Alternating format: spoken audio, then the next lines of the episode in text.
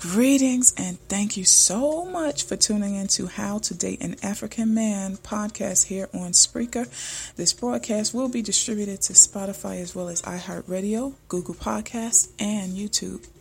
Now, let me re-emphasize, and I'm gonna do this before every every episode and every video I do in general.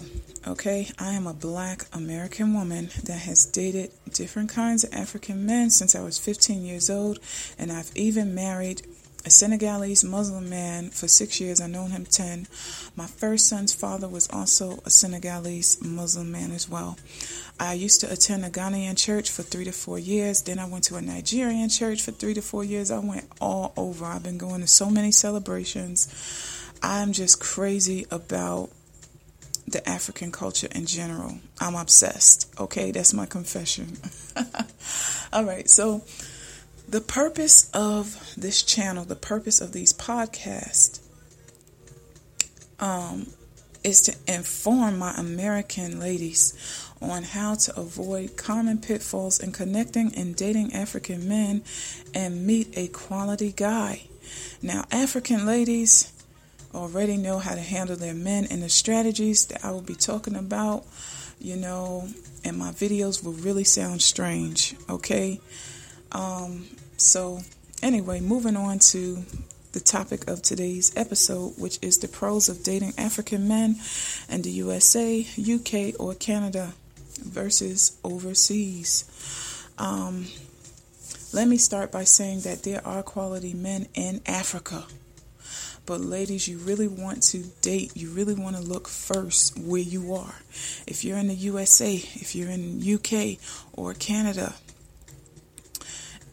look where you are first. There are millions of African men there. Okay? So listen closely to what I'm going to say next. Okay? So I'm going to talk about our American sisters.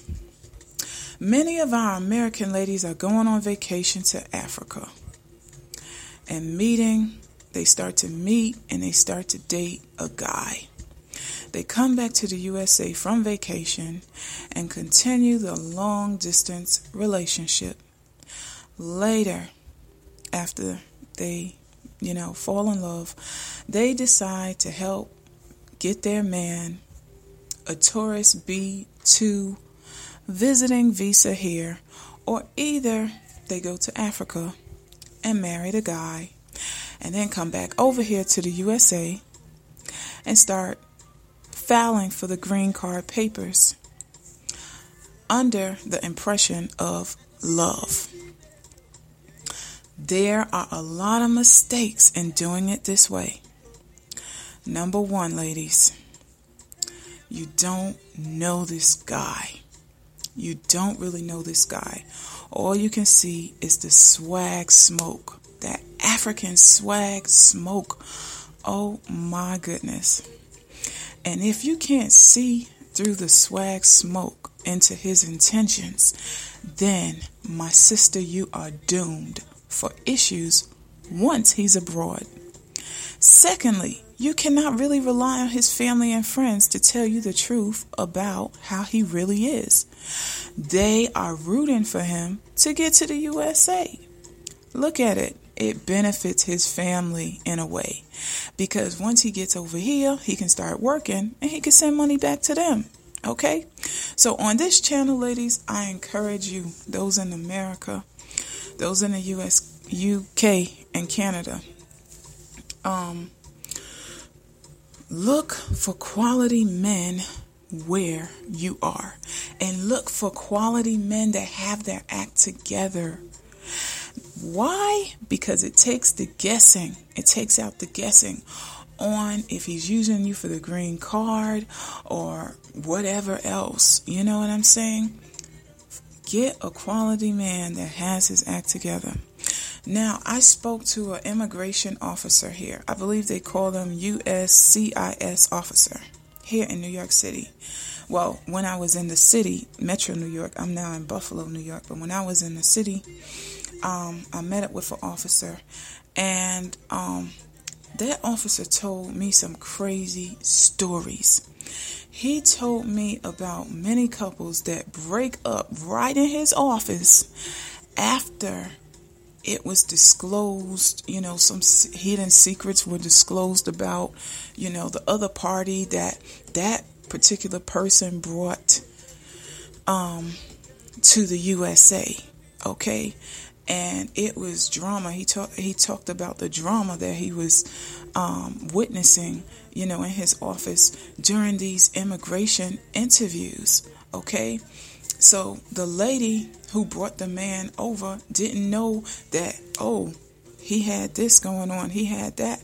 How the officer knew this, I don't know because, you know, uh, I have not seen any type of databases, reliable databases in Africa to even do any type of search on the background. So, you know, anyway, they have their own tricks and tactics. But anyway, he said that a lot of secrets were exposed in those immigration interviews.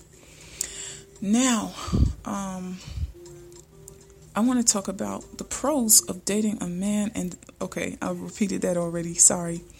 The pros of really focusing on an African guy here in the USA or if you're in the UK or Canada.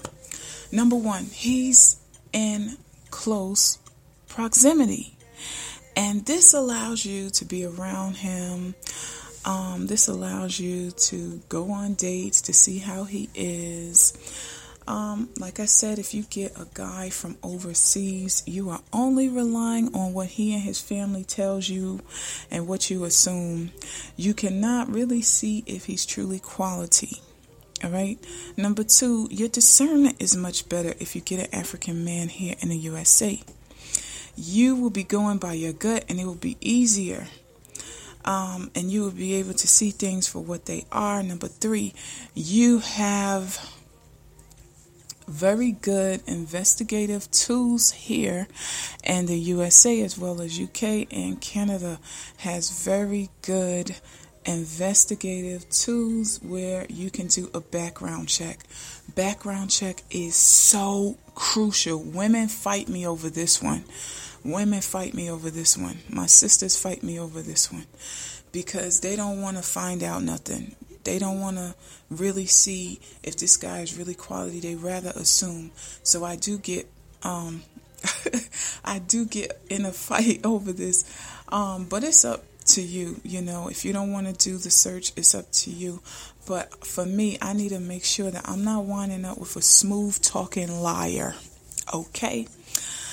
I need to make sure that and like I said in my other video, my um my first son's father, I found out several years after I broke up with him when I was trying to get some support that he was a he was a thief and a robber.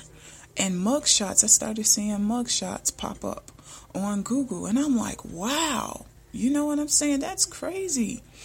And let me tell you, an American man approached me um, several months back and he he looked like he had everything together. He wanted to start dating me, and um, you know he was um, from New York, but he was living in Atlanta, and then he was coming back to New York. And I was thinking about it. I was like, yes, you know, he got everything together. But I said, you know what? Let me not be let me not be fooled. Let me run his name through the database, and lo and behold an article popped up that he beat his it was a newspaper article that he beat his ex-girlfriend to a pulp. She she had to feel her way to the neighbor's house to get help. He beat her so bad in front of two kids that was one was two years old the other one was three years old Imagine I said, you know what, this guy is so nice. You know what, I ain't going to do no research on him because I don't want to go looking for nothing because I don't want to find nothing. I would, I might be dead today. I, I know I would be next for sure.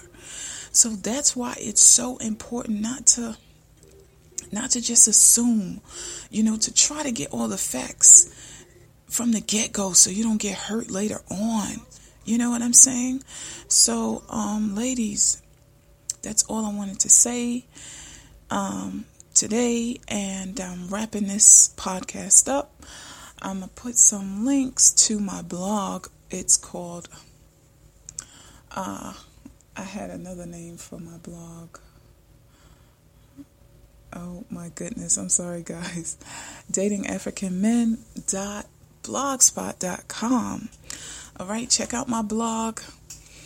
And I put some links to my other social media platforms below the YouTube video because I can't really do it with the Spreaker. Thank you so much for tuning in, and you have a great day.